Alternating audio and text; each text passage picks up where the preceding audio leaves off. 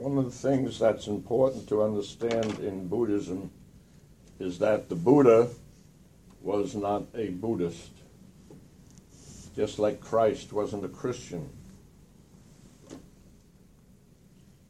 We have all these teachings, all this paraphernalia that helps us to become fully enlightened. The Buddha had none of it. Hmm? He didn't have sutra books to study. He was out in the jungles living by himself, working on himself very diligently. He came to the point where his enlightenment was so powerful, we're still studying it 2,500 years later. Hmm? He didn't intend to set up a religion. That was not part of his scheme. All he wanted to do was point at the truth of the way things operate. Hmm. And one of the things that became very obvious to him as he broke away from the Hindu tradition was that there's a grand difference between religion and spirituality. Mm-hmm. In religion, there's a lot of dogma, a lot of what you must believe. Mm-hmm. In spirituality, that doesn't exist. I'm going to reread something I read last week. And when I read it last week, I focused on the issue of phenomenon, which was mentioned in the reading. I'm going to read it if I can find it.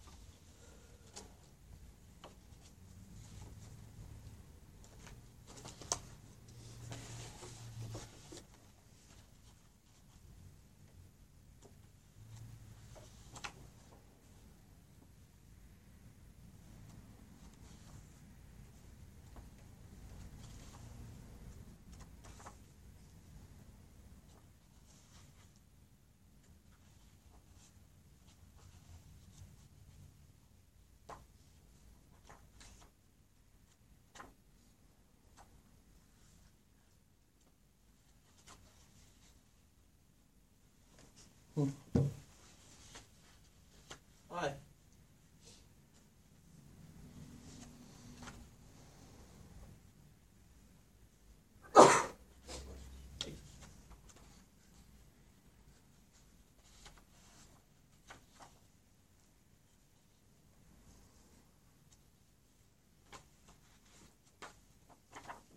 Só.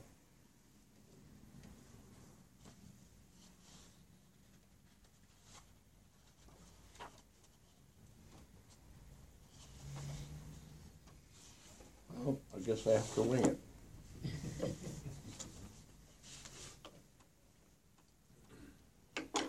It was an issue of Buddhists don't believe in original sin. There's no idea like that in the Buddhist teachings. Hmm? Something happened with Tony this week that put a whole new slant on that teachings. The Buddhists don't believe in the idea of original sin as connected to Adam and Eve. Tony brought up the idea of what's his original sin. It made me think of a story of something happened with one of my clients that I see at home. When he was a kid coming home from school, as we was passing apartment, another a bit older kid came out and said, "Would you come here and help me with something?" And he got Michael to go up on the roof with him And he took Michael's shoes and he took Michael's money, and Michael had to walk home in his bare feet. And he's getting home and he sees his mother. And what he wants to do is run into his mother's arms and have her hold him. But he knew this lady is nuts. So he came up with some big story about why he's home late. That was his original sin. And it still troubles him now, 40 years later, because that was when he found that he could get away with a lie. What he wanted was to fall into his mother's arms. He knew it couldn't happen because she's so crazy. If he told her the truth, her husband, the doctor, would have to come home and sedate her. So he made up this whole story. And he realized he could do that a lot. He could get away with it. He was skilled. That was his original sin. That should cause you to look at what's your original sin. Hmm? It isn't that you're guilty of something that Adam and Eve did a long time ago. The original sin is somewhere in your history. Hmm?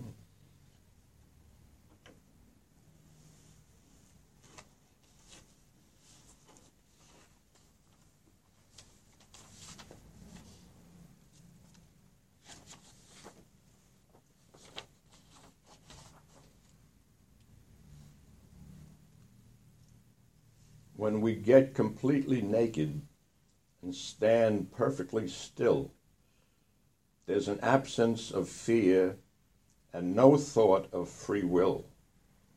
Our heart is unashamedly exposed, and time does not exist. But the perverted twist arises when we stubbornly resist. This is not condemnation, just a careful observation of the splitting apart of the natural unification. Your original existed before the sexually transmitted event that initiated the small mind to develop with a very curious bent.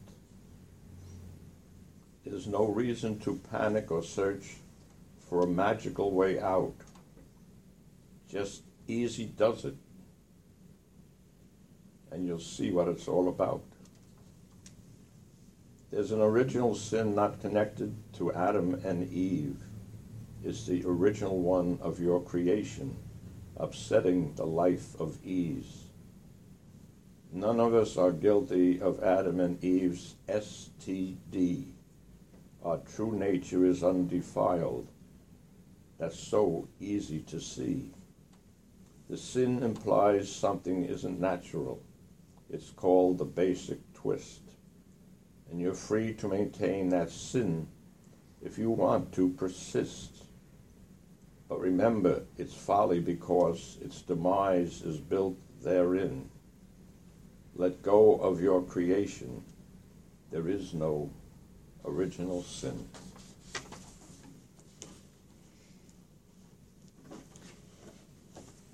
This is something Duncan wrote me a long time ago.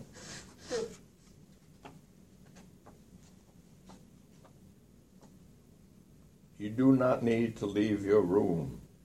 Remain sitting at your table and listen. Do not even listen, simply wait. Do not even wait. Be quiet, still, and solitary. The world will freely offer itself to you to be unmasked. It has no choice. It will roll in ecstasy at your feet. This is by Franz Kafka. Who knew he was a Zen poet?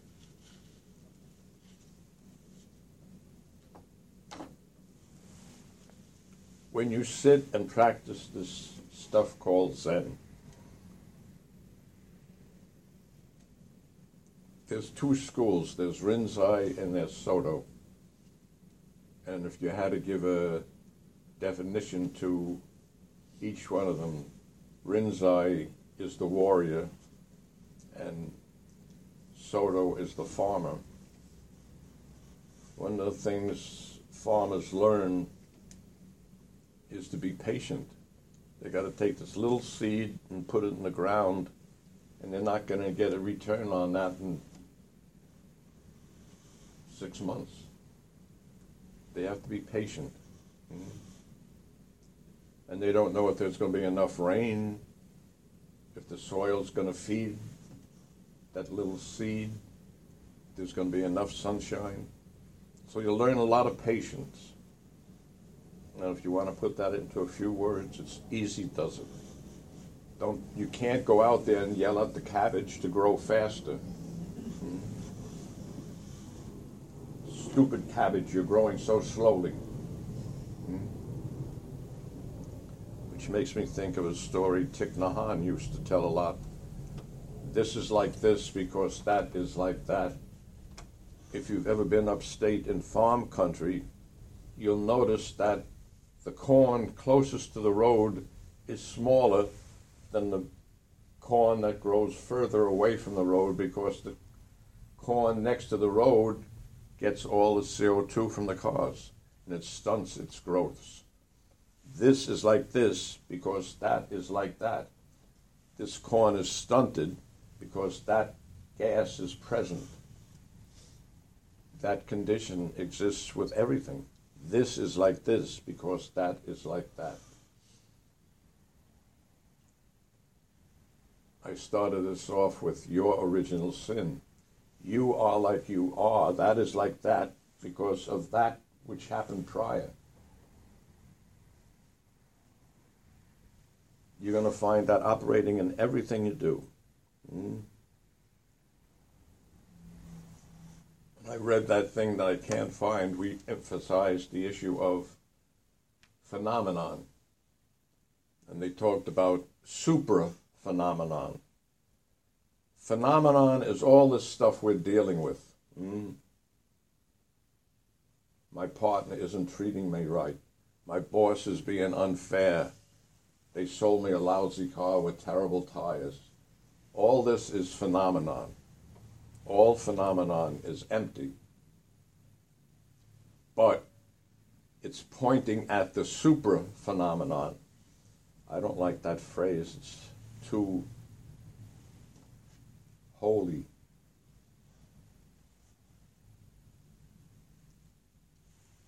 Little mind is pointing at big mind. Phenomenon is pointing at supra phenomenon. Every action has in it the roots of enlightenment. Everything. Every action, all phenomenon has in it the roots of enlightenment. It's your mind that creates the separation. Mm-hmm. Let's go back to the poem.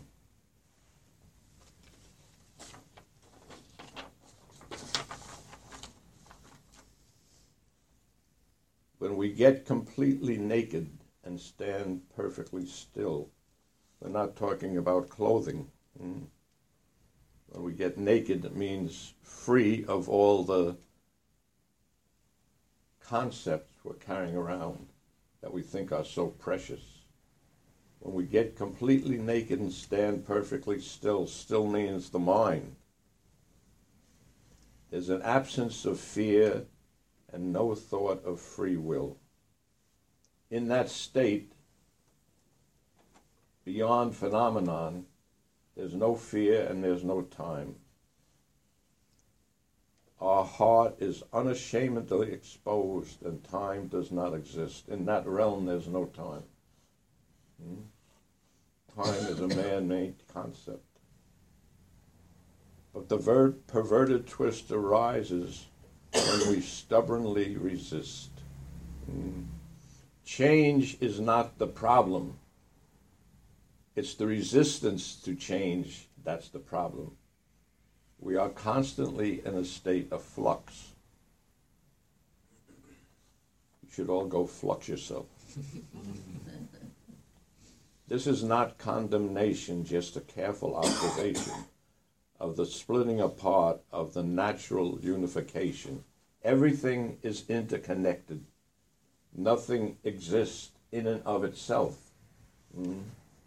We're all products of a sexually transmitted event. We didn't create ourselves. Mm. Our original face existed before the sexually transmitted event that initiated the small vine to develop with a curious bent. Small mind, big mind. Big mind is another way of talking about the supra phenomenon. Big mind is another way of talking about the absolute. Big mind is another way of talking about the workings of the Holy Spirit. That which is undefiled. The defilement is always created by the small mind. There's no reason to panic or search for a magical way out. Just easy does it. And you'll see what it's all about. If you go to AA, they have these little signs all over the place. And one of them is easy does it. And then there's always the one who corrupts it. Easy does it, but do it. No, it's just easy does it. Mm. It's your ego's forcing you to try and work so hard to get enlightenment. And that very action keeps you from becoming enlightened. A popular Zen saying is the more you pursue it, the further away it goes. Sit still, let it come to you. You're already in it anyway.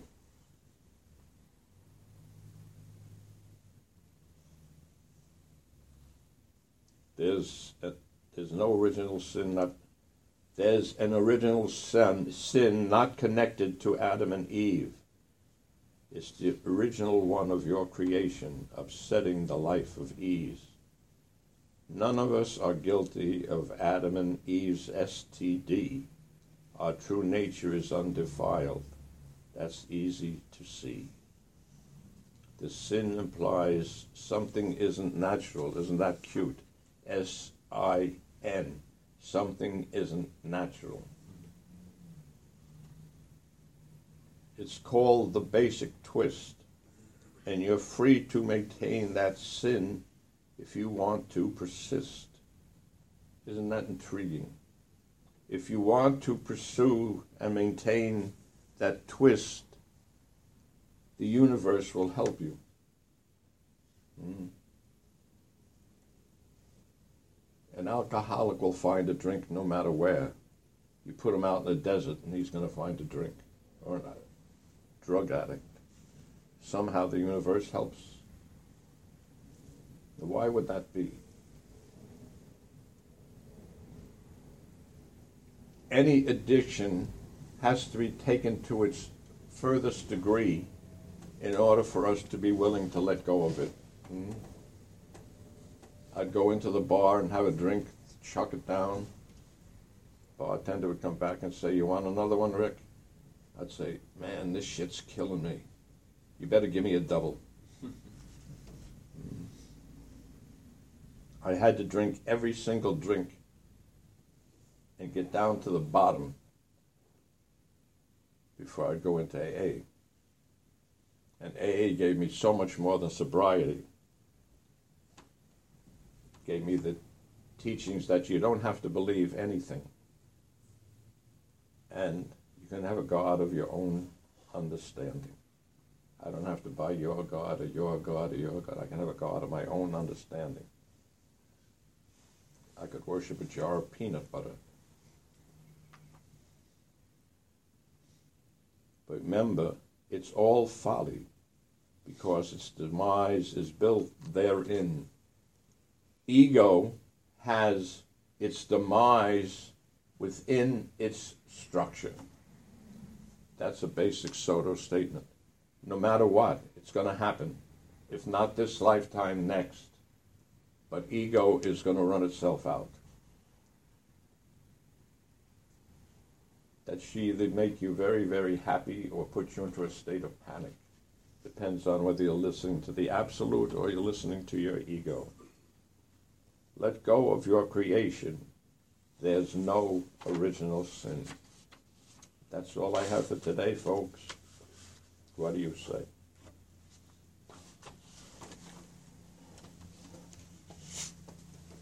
Holy shit, what's happening?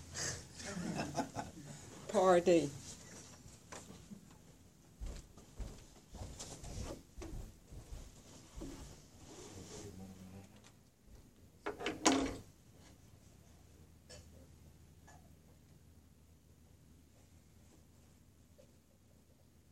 Going on back there?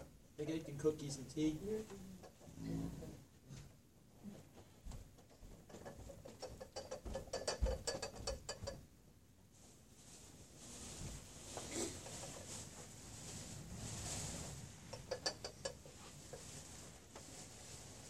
When I come here on Sundays, I feel like I'm cleaning the mirror. Like um, I'm listening. like I'm reflecting true nature. Allowing myself to do that. And then during the work week, it gets dirty and dirty, so by the time I get here on Sunday mornings, it's, uh, it's a funhouse mirror. I feel so distorted and twisted, and then I come here and it's, and I clean the mirror. Congratulations. The good news is that eventually you won't have to come here t- for that to happen. Those situations that take place out there won't smudge or defile your true nature. They will feed your awareness of your true nature. I constantly repeat the fact that everything is there for our enlightenment.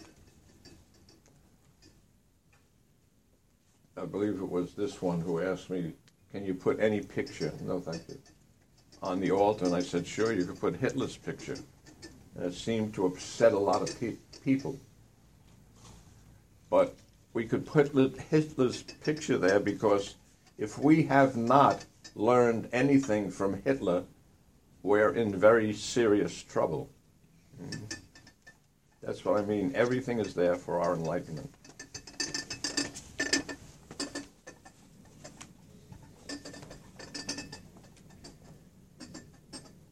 You could put Martha Stewart. Look at Martha Stewart.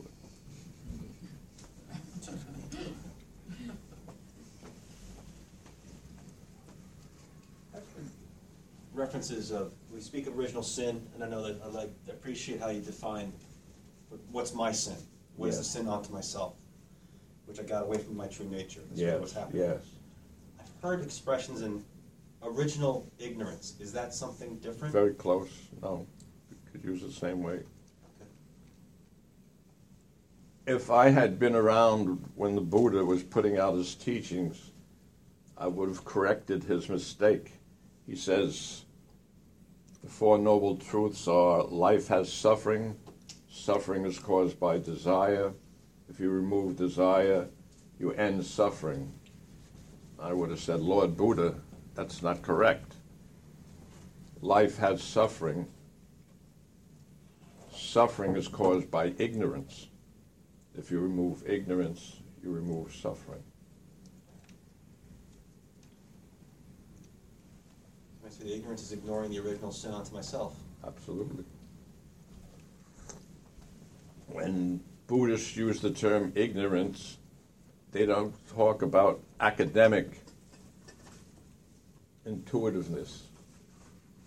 Ignorance means ignore, ignore, ignore, and you end up in a state of ignorance. You're ignoring the undercurrent of what's supporting everything. Mhm. All this phenomenon is just clouds that come and go.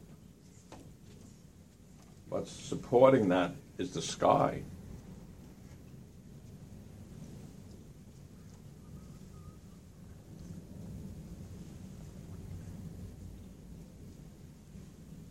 Are you all sleeping? so even though it doesn't seem to be, ignorance isn't natural. Ignorance seems to be very natural.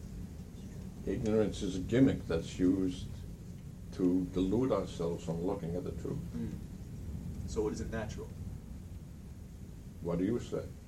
Well, I'm relating it to sin. I mean, if sin is something that's natural, and ignorance is our Buddhist form of sin, then it has to not be natural, theoretically. But ignorance seems natural for some reason. It seems as though ignorance is organic. Is it just because of years of it being there?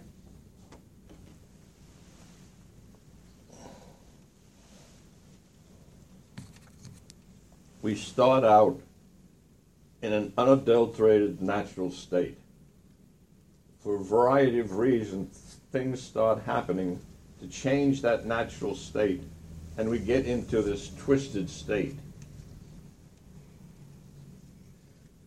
That starts to become natural to us. This becomes natural.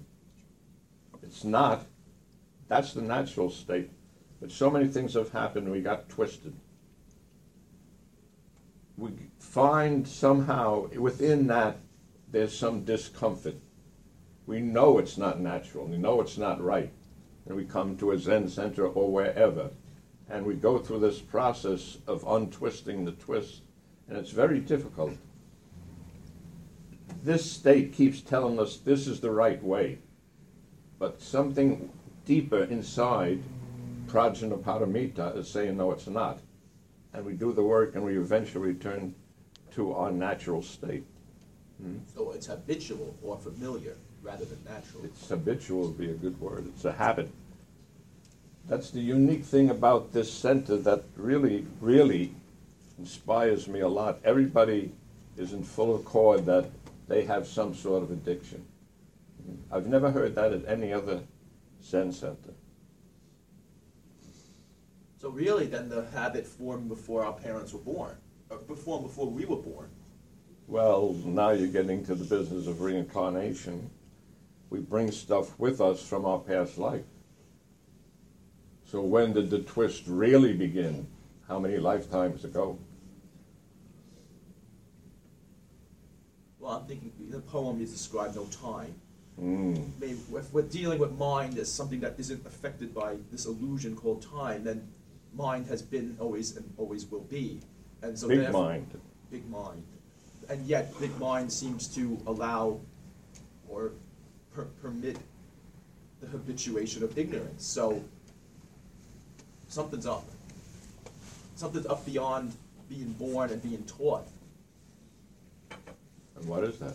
Well, that's what I'm asking. You're the teacher, not me. That's your true self before it got screwed up. Everything, absolutely everything, is there for our enlightenment. Mm.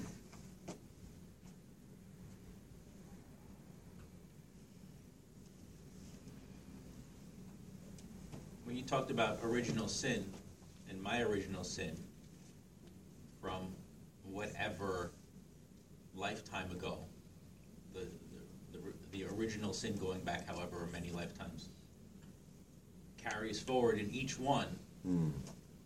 that, that I carry forward. Mm. And we often talk about who's keeping score, and it's I'm keeping score Mm. on myself. So as long as I want there to be karma and original sin, there'll be karma and original sin. Absolutely. Which was, I'm thinking of Lynn Beaumont, where this subject came up. And I said to her, Do you believe in karma? She says, Oh, yes. I said, Who's keeping score? She said, I am. She I said, Well, then let go. To whom do you have to pay the debt? There's no debt collector except you. Let go of the debt. Karma has been so corrupted, they've simply, people have said, I don't want any of that Judeo Christian nonsense of reward and punishment. And they've simply taken it and put it on karma. Because that's what karma is about also reward and punishment. You've got good karma and you've got bad karma. There's something, something much more fascinating beyond all that stuff. Mm. Well, a lot of Buddhists talk about accumulating merit. Mm. Is that really just another way of saying somewhat the same thing? You accumulate merit in order to offset whatever this, this negative side is? Remember The monk was traveling around and bumped into a teacher and told him about all the. No, it was a king. The king was talking to the Buddha about all the good things he's done. He's had the teachings printed up, he's had monasteries built, he supported all the monasteries, he saw that, and he said to the Buddha, How much merit, merit have I accumulated? And the Buddha said, None. That must have been terrible.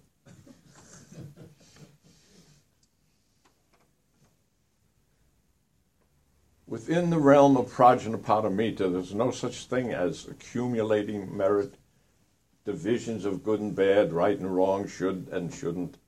That's all phenomenon that has no substance. There's a whole other realm where that kind of stuff doesn't take place. You no longer wrestle with the issue of free will. Do I have free will? It's a non question within the realm of Prajnaparamita. You sing and dance and play naked in the rain. That's a basic characteristic of Prajnaparamita. When we say gate, gate, paragate, parasamgate, bodhisvaha, that bodhisvaha is a feminine evocative it's inferring that that realm is a feminine realm. Hmm. It's intriguing that Christianity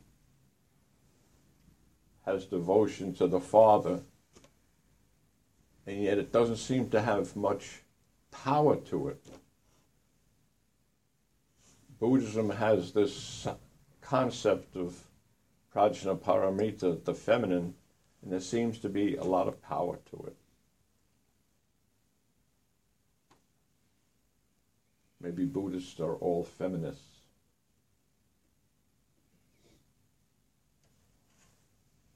It's weird because the mind that's discussing this right now is already based on on ignorance. So we're already dealing with our ignorance with an ignorant mind. I'm not. Thank you very much. Well, until we get to that point, we are.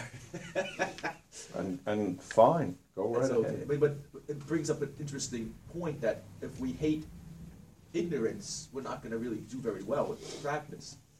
In other words, we, we're talking about putting Hitler on the altar. He's ignorant, so I'm just like him. And because my mind is based on an ignorant situation, and I'm trying to uncover or stop ignorance through ignorance. So if I hate myself somehow, I'm not going to be going very far. Well, that's why if you do have the good fortune of bumping into a Zen teacher, he'll make you recognize that hatred isn't going to get you anywhere. If hatred were the force that produced enlightenment, everybody would be enlightened because there's so much hatred.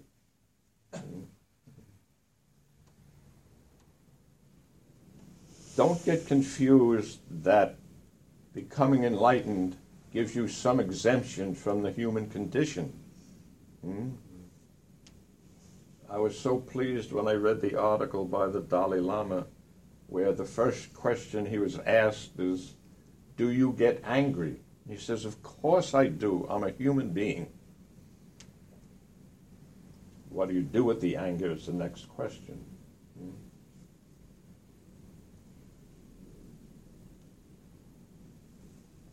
You have to give up the business of pointing out there as being the problem.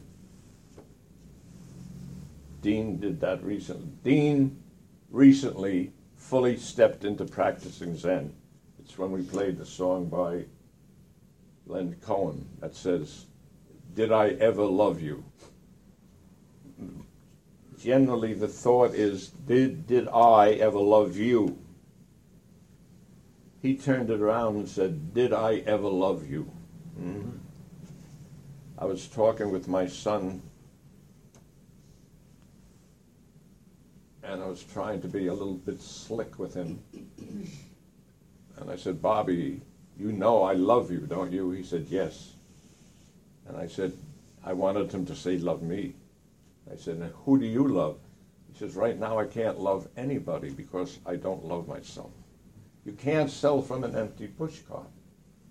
Hmm? And why wouldn't you love yourself? At core level, you're thoroughly lovable.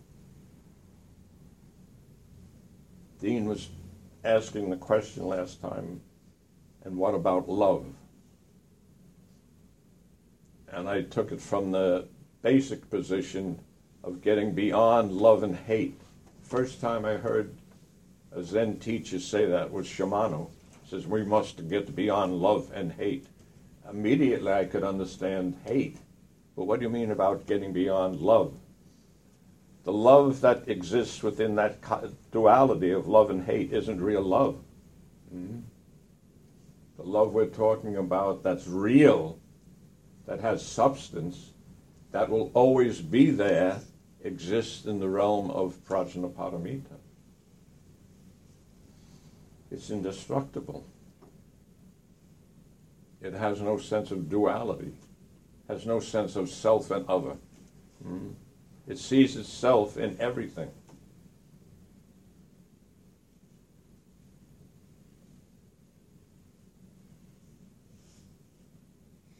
So you have to have to get beyond trying to blame other people for certain things, you know, to point out that, but to turn it back on yourself and to say, oh, this is the problem. This ain't the problem either. Right, can lead to the thing, oh, I have to be different, there's something wrong with me, and I don't think that's the. That's all small mind. All the phenomenon arises from small mind. This is what I mean when I say we're using a mind of ignorance to try to solve the problem of ignorance. Just so what happens? But there doesn't seem to be any choice. What's Well- the choice we have? Sit still. Mm. Get completely naked and sit still. And we're going to keep slipping into ignorance, or keep reenacting ignorance. Yes. And it's perfect Yes, practice. you do. That's perfect practice. Yes, you do. Right, it's perfect practice. The alcoholic has to drink every single drink. He has to have that very last drink. Every one of the drinks he took, he had to take to get to that point where he's hit bottom. So are you going to explain wisdom's behavior to me or not? because I mean, why is it allowed this? Because it's wise. I don't get it.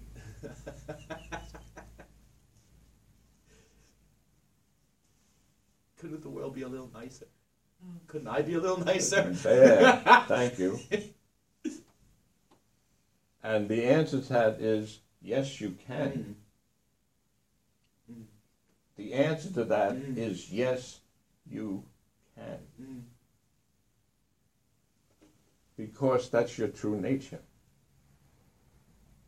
And one of the hardest things you're going to find is not getting rid of all these bad things. It's embracing the fact that you're magnificent. When I come home from dialysis and you see me getting out of the car, I'm an absolute disaster. But I always say to you, I'm really amazing. Hmm.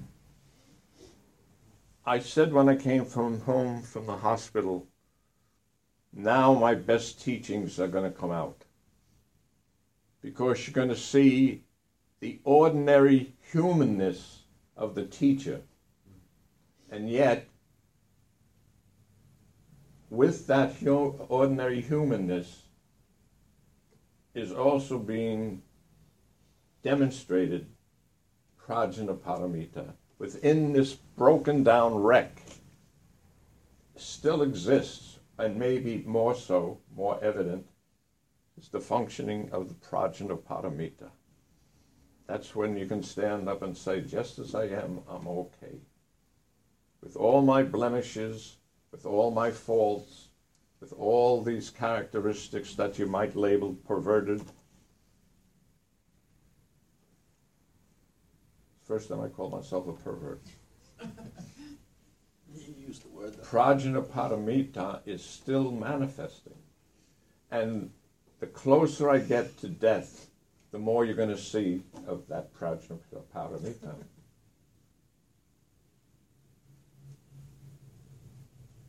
All the people that I hurt during my course of my life, intentionally or unintentionally, and all the hurt I brought upon myself, intentionally or unintentionally, adds up.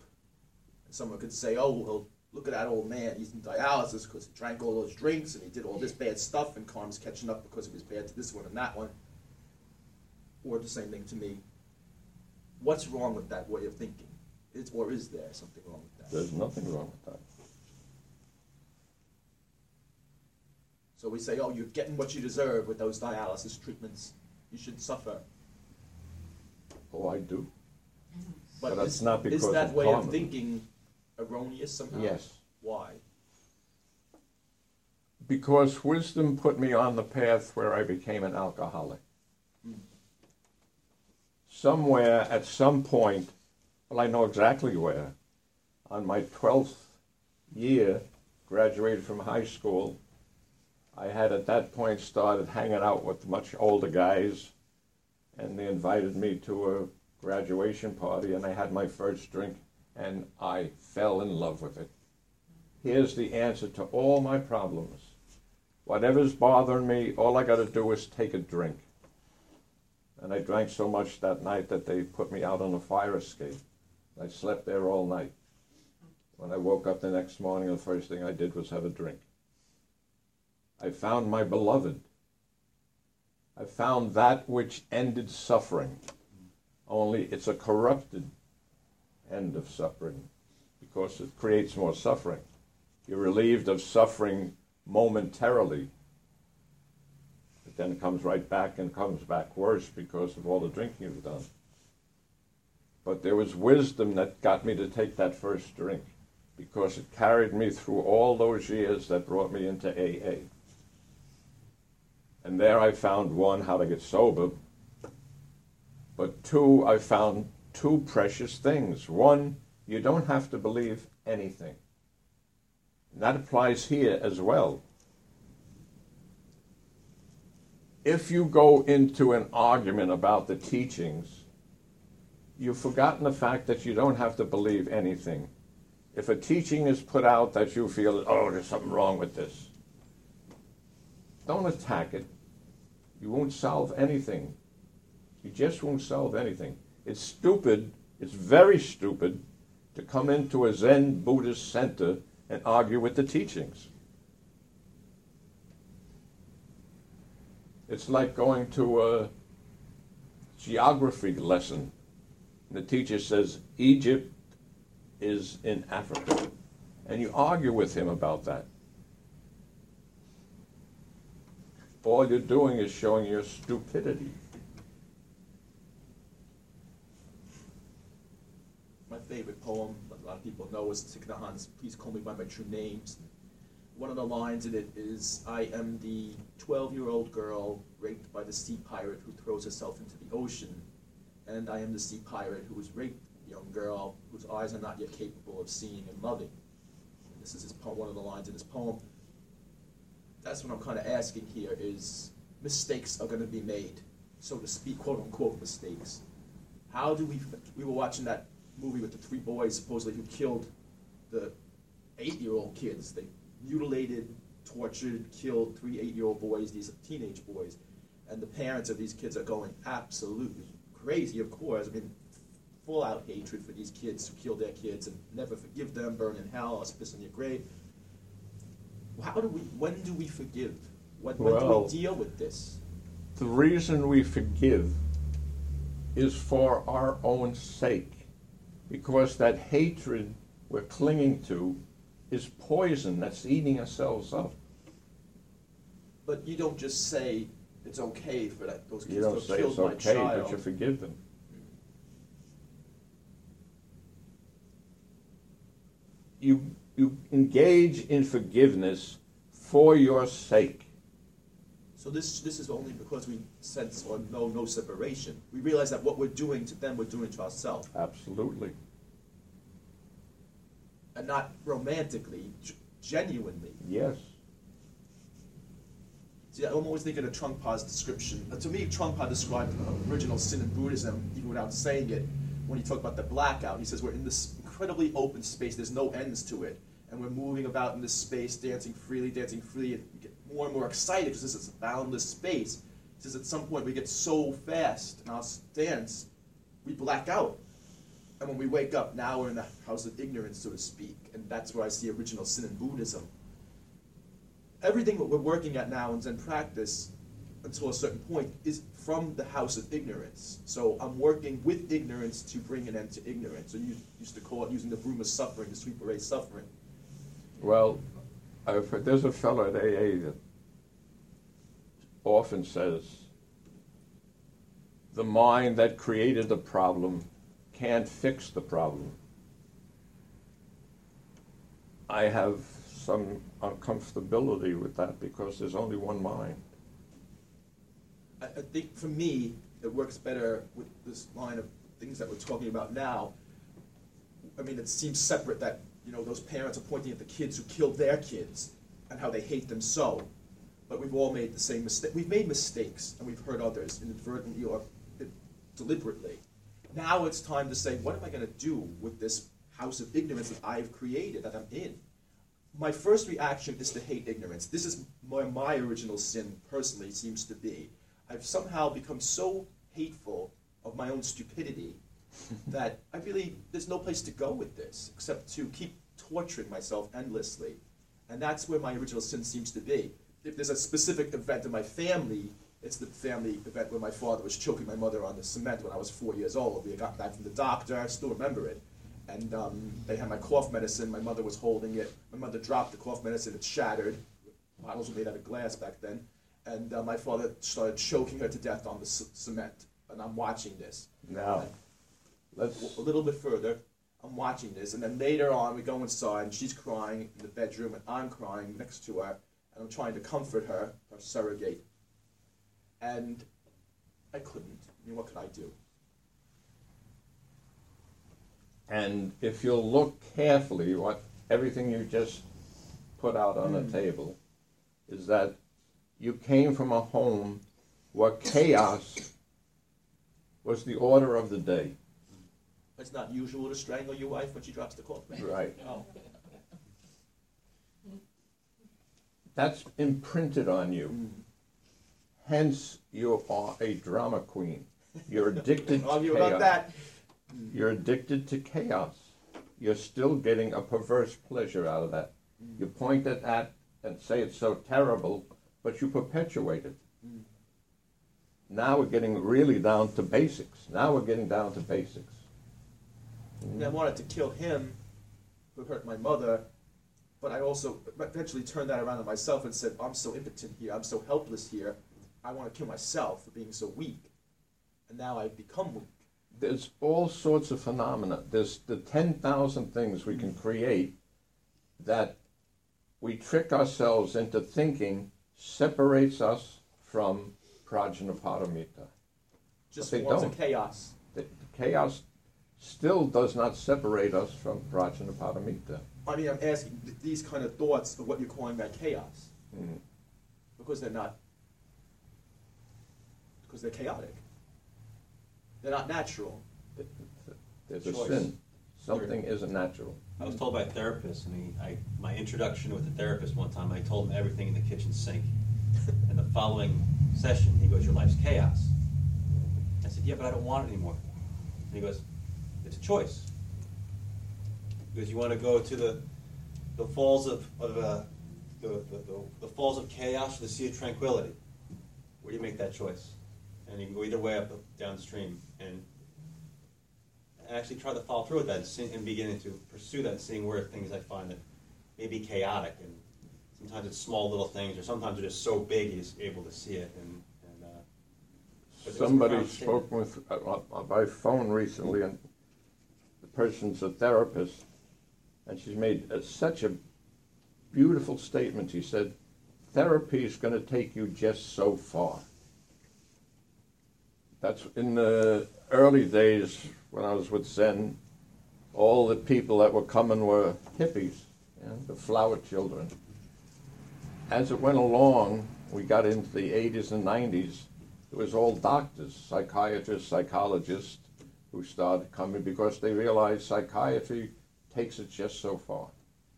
Mm. Trungpa's students were an awful lot of psychiatrists and psychologists. There's another realm beyond psychiatry, psychology. Mm. And you can only get it by taking it easy, slowing down. You talked about there's the vast open space, and then we start moving so fast that it gets a blackout. S- sit still, let it slow down, and the truth will reveal itself. Not complicated. Could we stop now? Take it easy. In the name of God?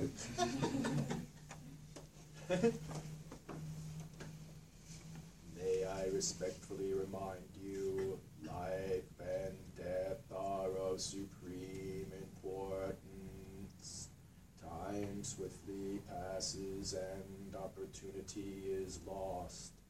Each of us must strive to awaken, awaken, take heed. Do not squander your life.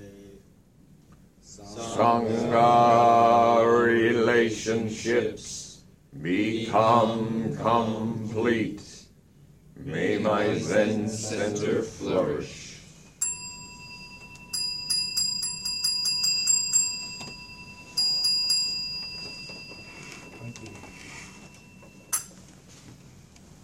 Bow. it's no bowing, okay? No bowing. We're not gonna do it, No, okay? they don't seem to be doing it though. Want to again? No. Good. Thank you for the teachings. Thank you for the Thank you. teaching.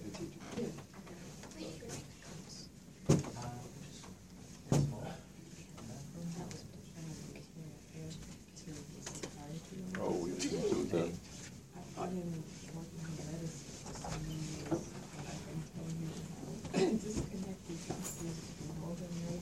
Yeah, anytime I can help. Yeah, no, I tried. Yeah, no, I know. I tried. Well, that's in the book. Usually I don't get. It's a very good theme to your lecture today. Taking it easy. I love that.